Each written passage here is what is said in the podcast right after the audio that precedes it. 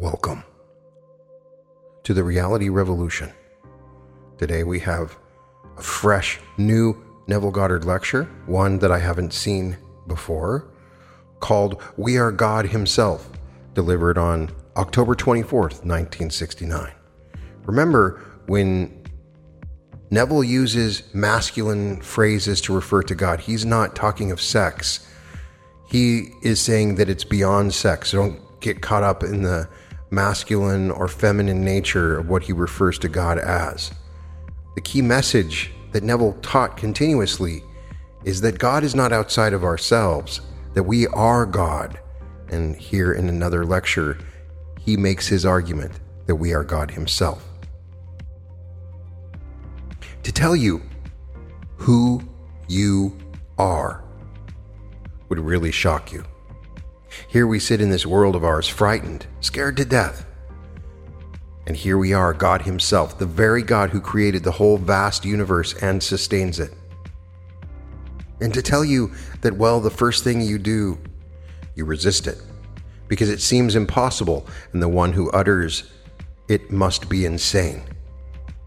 It tells you God was in Christ reconciling the world to Himself and entrusting to us the message of reconciliation. 2 Corinthians 5:19. Has he really entrusted to us the message of reconciliation? Yes.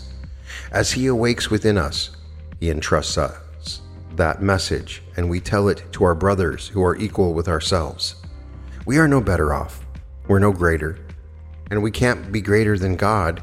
You tell it to those who are still waiting and are confused by reason of the dream and of the sleep into which they have placed themselves. When it happened to a man, he is called in the mysteries Paul. He resisted everything in the world. Then it happens in him. A plan awakens within him. And then he said, From now on, we regard no one from the human point of view. Even though we once regarded Christ from the human point of view, we regard him thus no longer. No longer? Then what did he believe Christ to be? What the whole vast world still thinks that he is. They think he was a man. Something divorced from them, something distinct, and something on the outside that came in some unique manner. They do not see Christ as God's plan of salvation. God prepared the way for his sons to return to himself, and Christ is the way. Why should we be disturbed and be surprised when we read in Scripture that a serpent spoke? We take that for granted. We read that the serpent said unto the woman, So and so, and then Balaam's ass spoke. Then in Daniel, a tree became a man. And we read all these things. But then you hear that Christ is a plan that also has a voice, and that everything is personified in Scripture. So when you read, I am the way and the truth and the life, no one cometh unto the Father except by me, here is a plan John 14:6. The only road to God with a voice, a plan, is speaking, and the plan is in man. Why should I be surprised if a plan takes a voice, and not be surprised if a serpent speaks? This is scripture, and this is something entirely different from anything that you would sit down to write. So God was in his plan reconciling his sons to himself. He banished his sons for a purpose you and I are the sons. All of us are the sons. He has set a bound to the people of the earth according to the number of the sons of God. Deuteronomy 32 8. Not one child can be born that is not simply a mask that a son of God wears.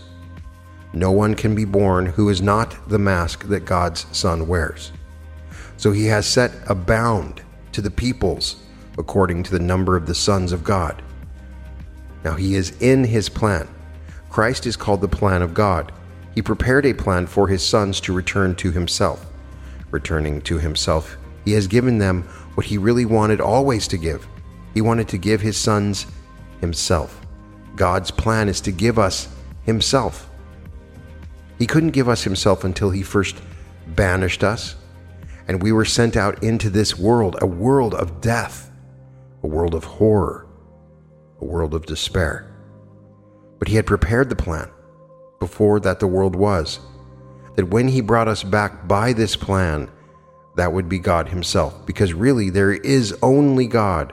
Hear, O Israel, the Lord our God, the Lord is one. Deuteronomy 6 4. There's only one body, ultimately, only one Spirit, only one hope, only one Lord, only one faith, only one baptism, only one God and Father of all. Ephesians 4 4. That, in the end, all constituted the one body, the one Spirit, the one hope, the one Lord, the one faith, the one baptism, and the one God and Father. So, in the end, there is only one. So, from now on, said he, I regard no one. It happened in him. He went to take all the people who were called the people of the way and to bind them and bring them into Jerusalem.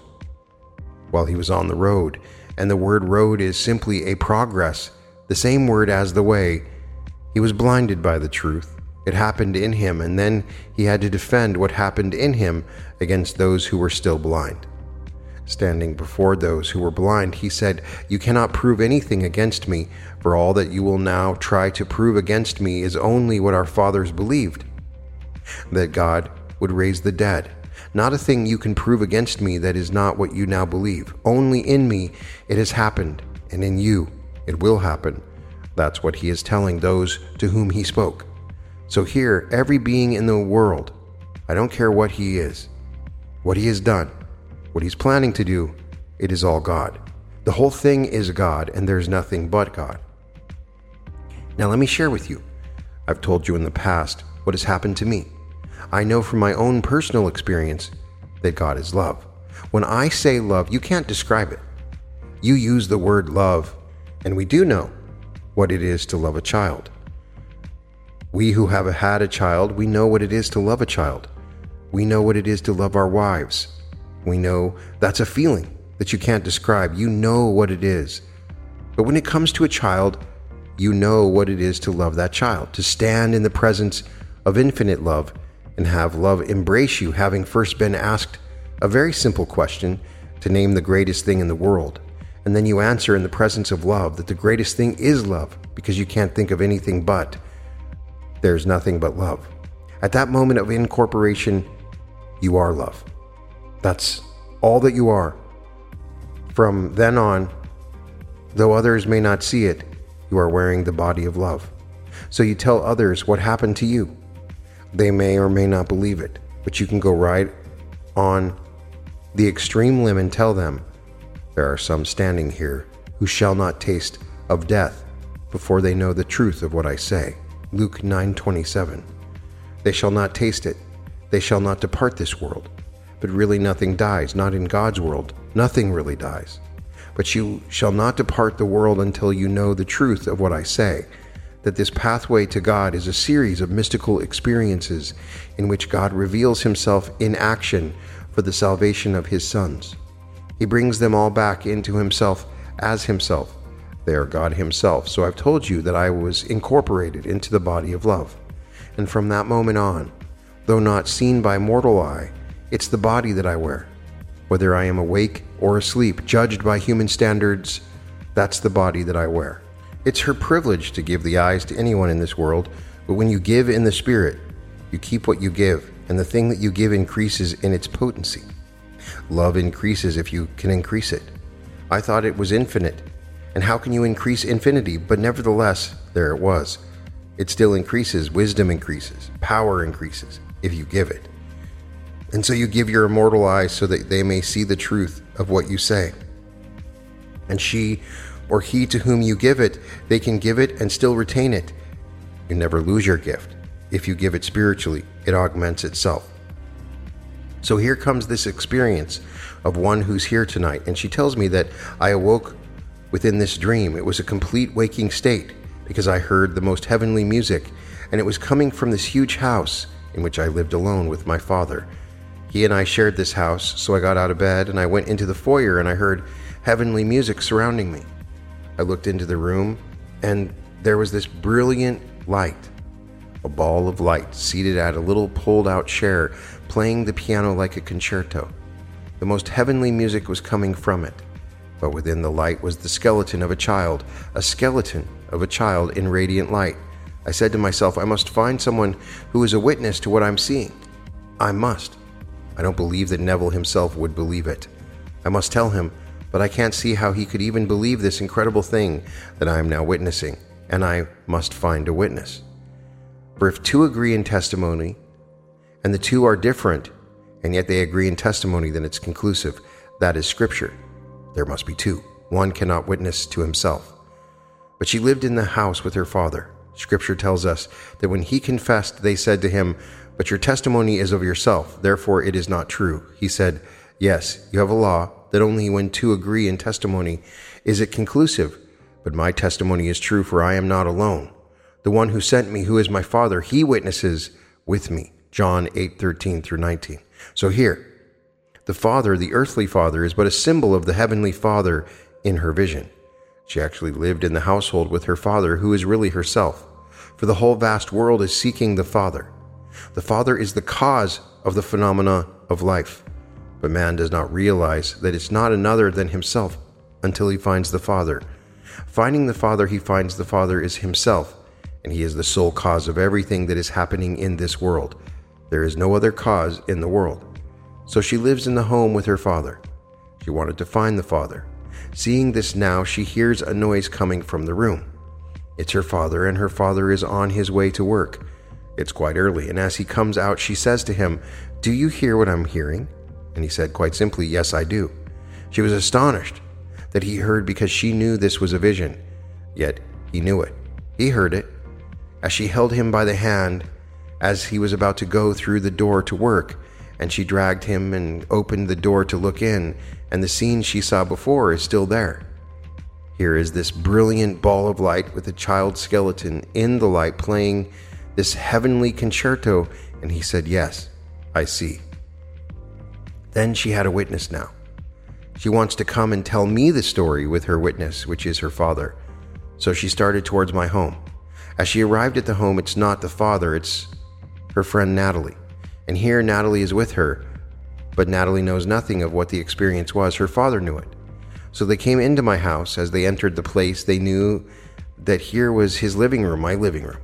They knew that is she knew and Natalie with her that my wife Bill was asleep upstairs.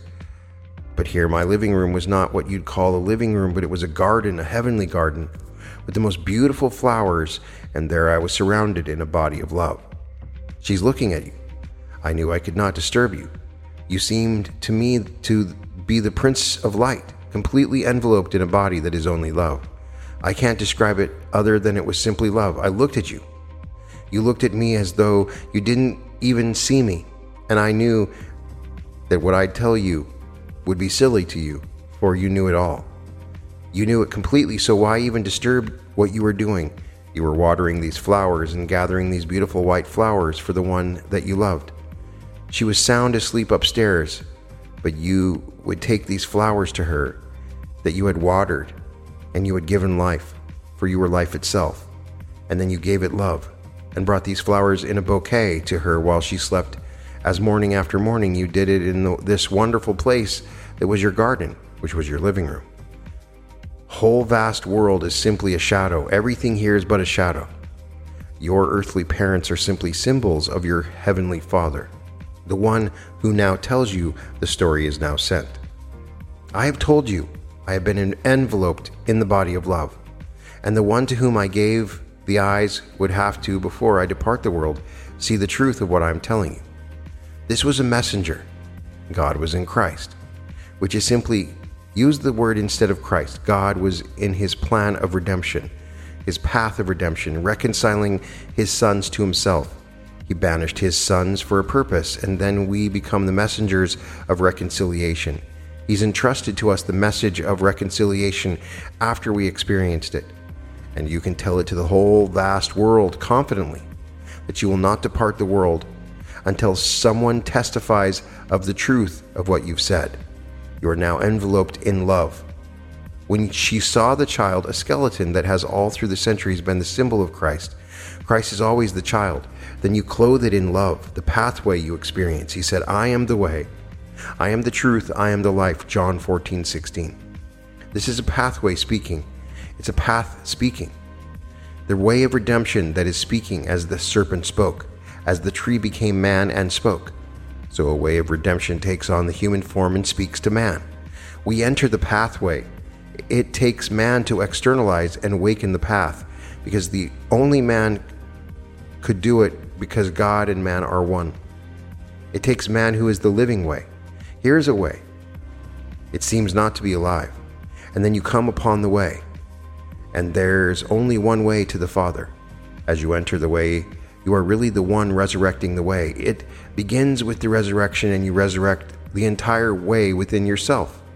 You are the one truly living way to God the Father. When you arrive, there you are, God the Father.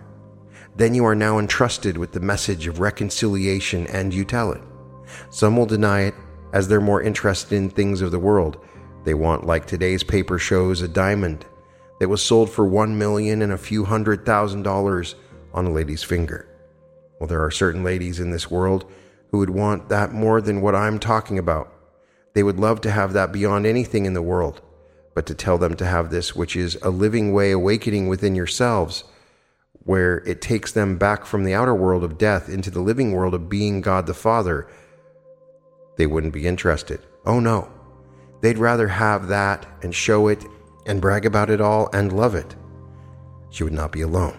There are millions tonight who would love that piece of dead stone, but valued by man in the outer world at a million plus, and that would be to them the most marvelous thing in the world. But to tell them this story, he said, they were stubborn and they would not believe it. They were not interested. They'd rather have the acclaim of man and the honors of man, but certainly not this. So I tell you what I know from experience. You are the man who animates and activates the way when you enter it. And there is only one way back from where we are to where we were, and where we were was the Father. We came out from the Father and came into this world again. We are leaving this world and returning to the Father. John 16:28. The return to the Father has been fixed for us, and before we came out, that pathway was done. He prepared the way for his loved ones to return. But we went berserk all over this world, having all the experiences of death. Then comes that moment in time when there's only one way back, it's a very narrow way, for you can't go through it in any other way than simply by this series of events. Diets will not take you back. Your position in the world will not take you back. Whether you are socially prominent, financially sound, intellectually a giant, no matter what you are in the outer world, that will not take you back. There's only one way back, and that way is a series. And only one series of mystical experiences in which God reveals himself in action for the salvation of his Son. He brings his Son back. And when the Son comes back, he is God the Father. And that is the destiny of everyone in this world. So now that I have heard one tell it, I am completely satisfied. Yes, one saw me clothed in power. Yes, I am at moments clothed in power, clothed in wisdom. But now one has seen me clothed as I really am. For in the story, when he embraced me, he was love. That's the one in whom I am incorporated. I am forever in that body, as you will be forever in that body when you go through the series. You're right back into one body, and that body is love. You can't describe it. As she said, I could not describe it. I only knew, standing in your presence, you are the Prince of Light. Well, listen to the words of the 82nd Psalm, and God is speaking in the presence of his sons. He said, I say that you are the sons of the Most High, all of you. Nevertheless, you will die like men and fall as one man, O ye princes. 82 6. You fall as princes because you were princes, but you are going to go back as the king. You are princes, but you will return into the body who is king of all, lord of all. For in the end, there is only one God containing all of his sons but he now shares his being with his sons, and they are all the same being. They are the Lord God. So I tell you, you can give anything away in this world, and you'll keep it. If it's a spiritual gift, you'll keep it. You do not lose your gift. The gift becomes augmented and becomes an expansion of what it was. If it was love, love increases, no matter what it is. Although it seems, how on earth could this be increased? You can't conceive of this love that embraced you ever growing beyond what it was, it seemed infinite. Yet in some strange way, by the return of all his sons, maybe that love can be increased. Maybe that wisdom and that power can be increased. And it's not really infinite. It is simply an ever expanding illumination. So I thank her for sharing it with me, and she in turn has given her eyes to others. The others who received it will give it, and yet all will retain the gift, and by giving the gift is increased. So here, when you use the word Christ, think of Christ as the plan of redemption.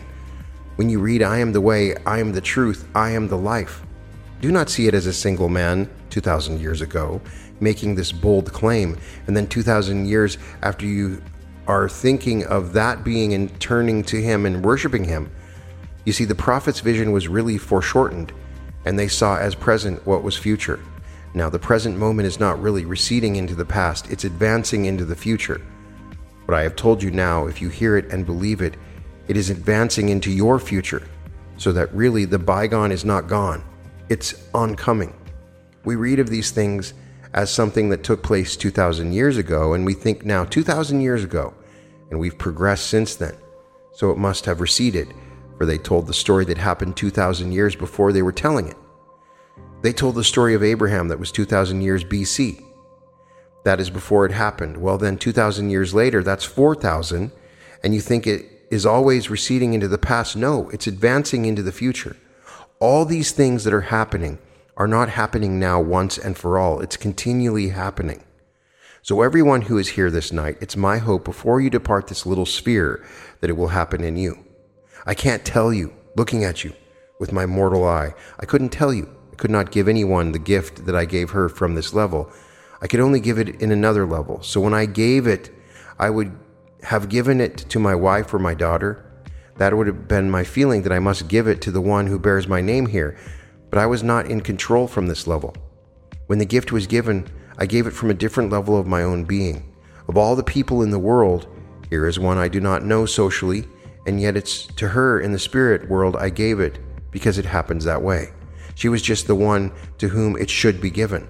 I retained the gift and she received the gift, and now her eyes are opened inwardly into the world of thought. As Blake said, I will not rest from my great task to open the eternal worlds, to open the immortal eyes of man inward into the worlds of thought, into eternity ever expanding in the bosom of God, the human imagination, Jerusalem.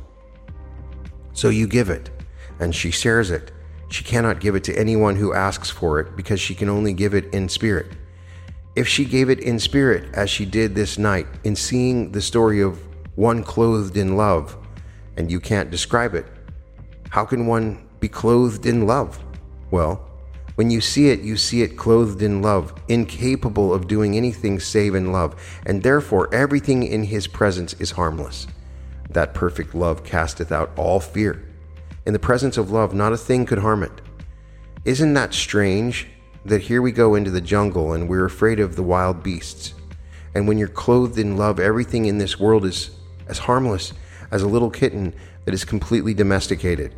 Not a thing could harm you when you're clothed in love, and you are destined to be clothed in love. That little skeleton of a child, and every mystic knows exactly what that symbol means. Here, he will clothe it now. In the 37th chapter of Ezekiel, all the dead bones, he will lift them out and he will clothe them. Well, he has only love, so he clothes them in love and the harmony of the spheres comes into being. And she heard the most heavenly music coming out of a piano played by a ball of light. The skeleton itself was radiant light, and it was a skeleton of a child. So when you see the child, you see the plan, and not the bone shall be broken. Don't break one bone, that's the plan. On that little bone structure will be built the body, and the body will be the body of love. And so you see, you do not lose your identity. She knew me to be the Neville that she knows even though I'm clothed now in a body of flesh. But she knew Neville, and yet she knew that he was the Prince of Light, and she knew he was the embodiment of love. She couldn't disturb the work he was doing, which was simply raising flowers, beautiful flowers. The flowers of Scripture, read the flowers of Scripture, and her name, by the way, is Sharon. In the Song of Solomon, we speak of the roses of Sharon, and he who spoke of her as my sister and yet my love, and then a lily of the valleys, 2 1. And all these flowers come into being, and they mean so much in Scripture The things that are blossoming in the world of man, they are symbolic of what is taking place in man. They are only the fruit that love bears. So, in the end, may I tell you, you are really God, who is infinite love. So, when you read in the Epistle of John, God is love, don't think for one moment these are idle words. These are based upon experience. God is love. It's not an attribute of God. Wisdom and power, all these things are attributes of God, but not love. God is love, and that is God Himself. Then He incorporates you into His body as you go along the way, and then the Son has returned as the Father. And when you see that one thereafter, you see nothing but love. And yet you see your friend. Eventually, you will know him as your brother, and you'll be clothed in love. Can you imagine the end of this drama when the curtain comes down upon it, having brought back everyone that he sent out? Can you consider for one moment, for one moment, conceive of the thrill, the joy beyond measure when all the sons return, all clothed as God the Father, who is nothing but love? And the harmony she heard in her house, why, that beautiful as it was to her, it is nothing compared to what you're going to hear. I heard it. I heard it just for a moment back in 1946, and you can't describe the beauty of the heavenly chorus that sings your redemption. When the whole chorus comes in, one little theme calling you by name, by the way, because you're so unique, no one can take your place. Although we are one as the Father, we are distinct as sons, and no one can take the place of another. You are forever individualized, forever and forever and yet together we are one Father. I can't describe it in words, it can only be experienced. And so you bear witness to yourself. He said, One cannot bear witness, it's a false witness. It would not be acceptable. And so he quoted scripture If two persons agree in testimony, then it is conclusive. If these two differ, and yet their testimony is one, then it is conclusive. Well, I have one who testifies to me, and that is my Father.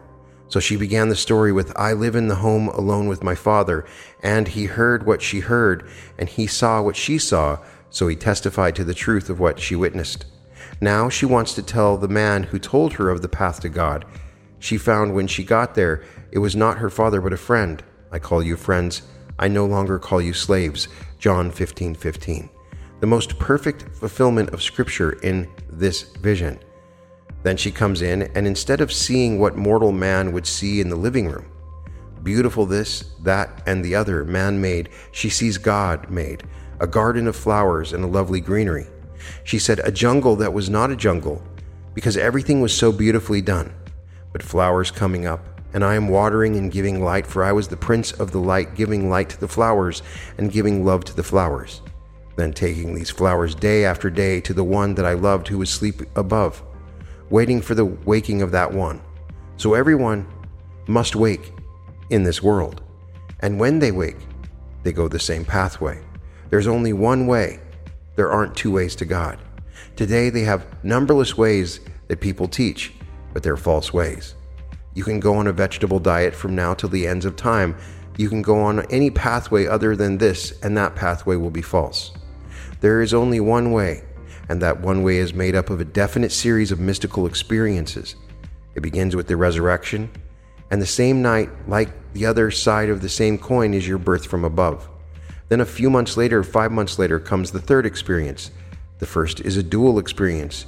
Then, what would be the second? But still, if you take these two and separate them, which you shouldn't call them, then that second one, the second experience and that is the discovery of the Son who reveals you as the Father. Then the third experience is the splitting of the curtain of the temple, which is your own wonderful body, and your ascent into heaven, which causes the whole heaven to reverberate with your return. Your return, it's a joy. Then the fourth is the descent upon you of the Holy Spirit with the stamp of approval of the work that is perfect. You are now as perfect as your Father in heaven is perfect and you are one with your Father, and now He is holy, and you are holy. And that is the end. Now you are assigned a little, I would say, purpose in life for the remaining years to tell the message. So God was in Christ reconciling the world to Himself and has assigned us the ministry of reconciliation. So we are now ministers of the Word. We are simply telling the message of this pathway from this world, which is the outer world of sin and death, to that wonderful inner world of God and heaven, which is perfect.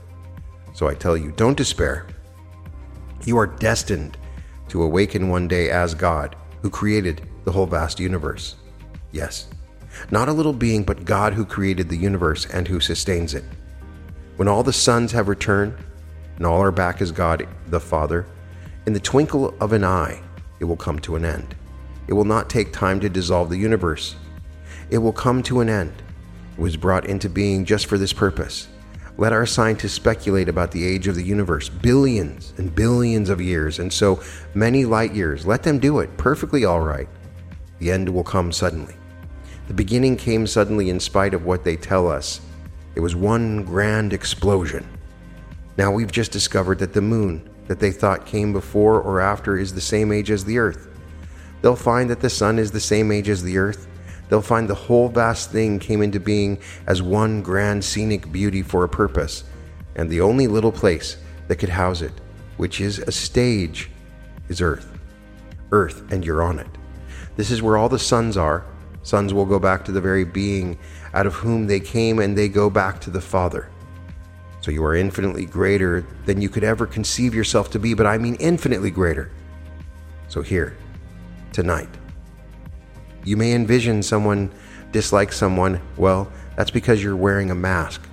And because of the mask, you can't recognize behind the one that you envy, the one that you loved before you came out, really loved. You're going to go back with the same love only increased by reasons of the experience of coming into this world. There will be no envy, no tears, no darkness, nothing of that world. All of this will come to an end when we go back. So I am so glad that I can tell you tonight there is one to whom I gave the eyes, and then I remained long enough for her to have the experience of seeing me clothed in the body of love. For I have told you time and time again and you have the tapes to record what I told you concerning the experience of love. Though mortal eye cannot see it, I feel it all the time. I sleep in it, I wake in it, and it is always the clothing that I wear. Yet I must take this body up morning after morning and put it on, and have dim eyes and not see quite what I ought to see. But the day will come when this is taken off, and I am clothed as she saw me, clothed in a body of love which is protection beyond measure. Not a thing can harm you, clothed in the body of love. For all fear is cast out, for love casteth out all fear. What you do not fear cannot hurt you. You walk in a world that is created by you, and everyone is destined to be clothed in that body. So here, you are infinitely great, and you are moving towards the discovery of it. Everyone in the world is really seeking one thing seeking the Father. So in the household, she lived with her father, and he said, Yes, quite innocently, I hear it. He was stunned. I see it, just what you see. And then he seemed to vanish as she traveled the road towards my home, and now she's in the presence of a friend. Then comes the enfolding picture of a garden. We came out of a garden and returned to a garden, but this time we are fully conscious of who we are, and we are God the Father in that beautiful living garden the end of these lectures, Neville would give two minutes of silence, as we will do now, followed by questions and answers. Now, let us go into the silence.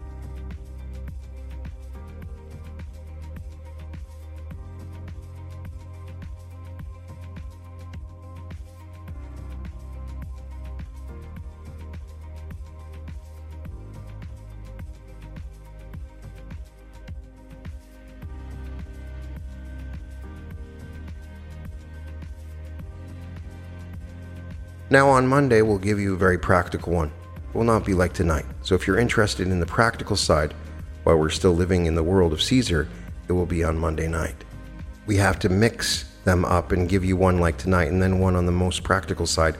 How to really realize any dream in this world while you're here. Again, there's only one way to do it. You either do it knowingly or you do it unknowingly, but you do it. And there's only one way. So Monday night, it will be on that theme.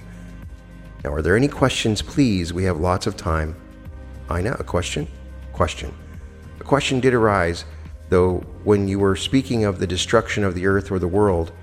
What about the land of Atlantis and Lemuria that they are speaking of so much? Do you believe that they were lost continents? Neville says, Ina, my dear, I do not know. Really, in my visions, I have not seen that. I only see earth, and I see the heavenly world. Now, whether these things were once parts of this land of ours and sank, as some people teach, as Plato taught, Atlantis went down and then Lemuria went down in the Pacific, so they teach that. Well, it's an exciting story, but I do not know from experience. I do not know anything concerning what they are talking about. My visions are all of the heavenly vision. But if these things really happened, it would still not mean that those who went down cease to be any more than when I depart tonight, that I have gone, only from one who can't touch me, but I haven't really gone. Yes, my dear? Question.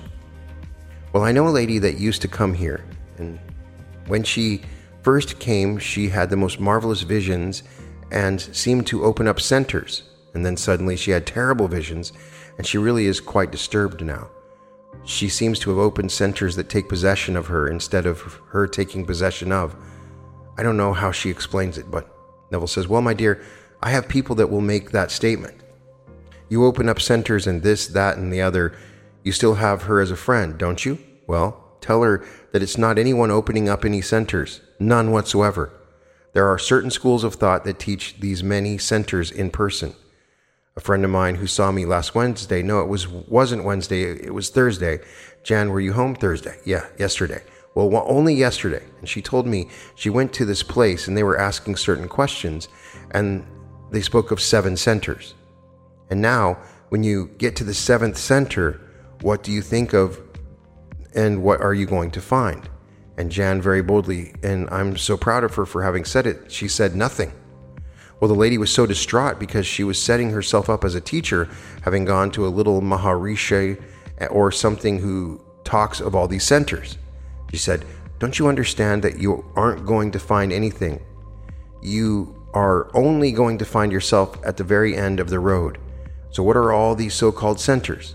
The lady began to cry because she thought that she was now a teacher and all should obey her and listen to her as one endowed with this power question.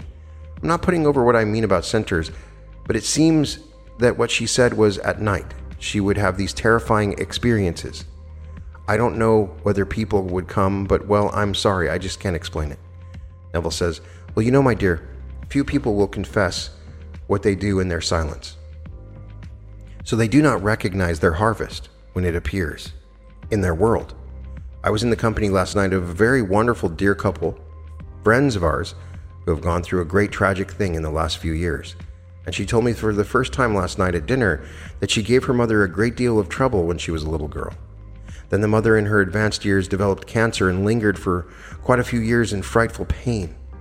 In the meanwhile, she, the daughter, had two little girls. One gave her more trouble than in the other. And she said to her God, long before she came here to discover that God was within her as her own wonderful human imagination, and she talked to God as millions of people do, and thought she could appease God for the things she had done to her mother. She said to God, I wish, God, you would take the one I love most and save my mother. She's going to sacrifice the one she loved the most, her own child. Like the story of Abraham and Isaac, she took it into her own heart and made that bargain with God. Well, the mother eventually died. She was an old lady. Then came a third child who did all the things that her mother wanted her to do. She was a great dancer, she was in the public eye, and she did all these things. And then this girl, for no apparent reason, no apparent reason, she had everything in the world to live for a good paying job, her $500 a week, everything a young girl, then she committed suicide.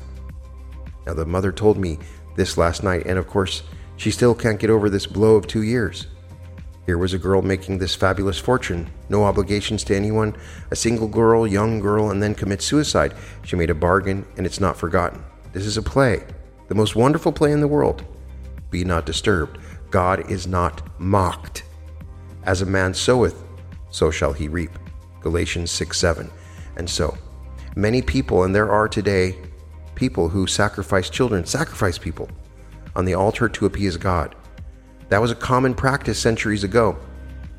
And that little thought has still come through the minds of men, and you don't actually sacrifice them, but you ask God to make his choice of one. You're willing to give up the one you love the most to appease your own heart for what you think you did to your mother. And now she's suffering with cancer, and so you feel you're contributing towards what she's now suffering because of your attitude towards her when you're young, and you're willing to give up the one you love the most. The one she really loved the most was the last one that did all the things that she herself wanted to do, but I did not tell her there are moments when silence is golden. Why add to her hurt? It just simply came up at dinner. Just the four of us, the two of them and the two of us. This wonderful confession out of the nowhere. But it had to come out as she was asking for some reason for the death. She had just preceded the reason by the story she told me. This is the most marvelous play in the world. There's only this play. And it's not as Shakespeare said, full of sound and fury, signifying nothing. It's full of meaning. Every little thing is full of meaning. But man has so little memory, it's so short. So man sits down with himself and he thinks now he's not going to be seen by anyone. And the only one who is worthwhile looking at him is within him. It's within himself who is called the Father, and he sees everything that he is doing on the outside, and he will give it to him. When he gives it to him, he wonders, Why should this have happened to me? For I am so good, I am so clean, I am so holy, I give to the poor, I do all these things, but they don't know what they did in the silence. The eighth chapter of Ezekiel will tell you that they say, No one sees us, and they are engraving on the interior of the mind these horrible, horrible monsters, and they say, No one sees us. 8 7 through 13. Well, the time is up now. We're here, as you know, every Monday and Friday into December, and we close for a very short while. Come and bring a friend. Thank you. And this concludes We Are God Himself. I think it's very powerful to listen to the lecture Sorrow produces glorious end or redemption. In addition to this, because he is talking about the same person in which he claims to have given his eyes. He doesn't entirely explain what this means, but my understanding is he had given his eyes or her the ability to see divinely. And my interpretation is that he didn't knowingly do this now, he did this in vision. And she accepted this and started to have these visions of the Father and her own experience of what is seemingly the promise. And my question to you is Have you had dreams like this? Dreams of your Father? Have you interpreted these dreams that your Father possibly represents God? Have you had these dreams of living with your Father in a house? I've had dreams like this and I've never actually thought of them in that sense. And I need to go back and look through my dream journals and really think about it. But we are experiencing this world in a vision, and we experience all kinds of sorrows and terrible things. They're unfolding with us for a reason, and over time, they are giving us an experience that allows us to be reborn in this other world, this other world that is divine, which we are able to instantly imagine, and we are clothed in love as Neville describes it. And there's nothing that can stop us when we are clothed in this love. Nothing to fear when we are clothed in this love. She sees Neville in her dream, clothed in this love. He describes this experience of being clothed in this love. And I believe that we can all experience this, not just through revelation, but we can choose to clothe ourselves in this divine love. And with application of our imagination, we can embody ourselves in this love. And it is powerful. It raises our vibration, protects us from the things that we fear, and the world changes around us. That's just my own interpretation of it. This is a complicated lecture. I really wish there was a Neville expert out there because I am not a Neville expert. I'm a reader of these lectures. I give you my own opinions and interpretations, which often can be wrong. But out there somewhere, I wish there was a professor at some college that read these lectures in that particular way where they could talk about his idea of the witness, his idea of Holy Spirit, the different references he makes and the stories that he refers to and the experiences that he has because it's just so much. It's hard for me to even fully explain or portray my own opinions on it. And oftentimes I'm lost. But the thing about Neville is very much like reading the Bible. These lectures and the words that I'm reading speak to some part of me within. There's no way I can explain it, but it's describing some inner part of me that I can't put into words that is receiving these answers from these words that oftentimes can be repetitive or somewhat boring or a little bit different. But when I'm hearing it and open to these messages, there's some other part of me that clicks in and totally understands what he's talking about, but I could never explain it. And I'd love to know your experience of listening to these lectures and, and how you respond to it. You can find all episodes of The Reality Revolution at therealityrevolution.com. And welcome to The Reality Revolution.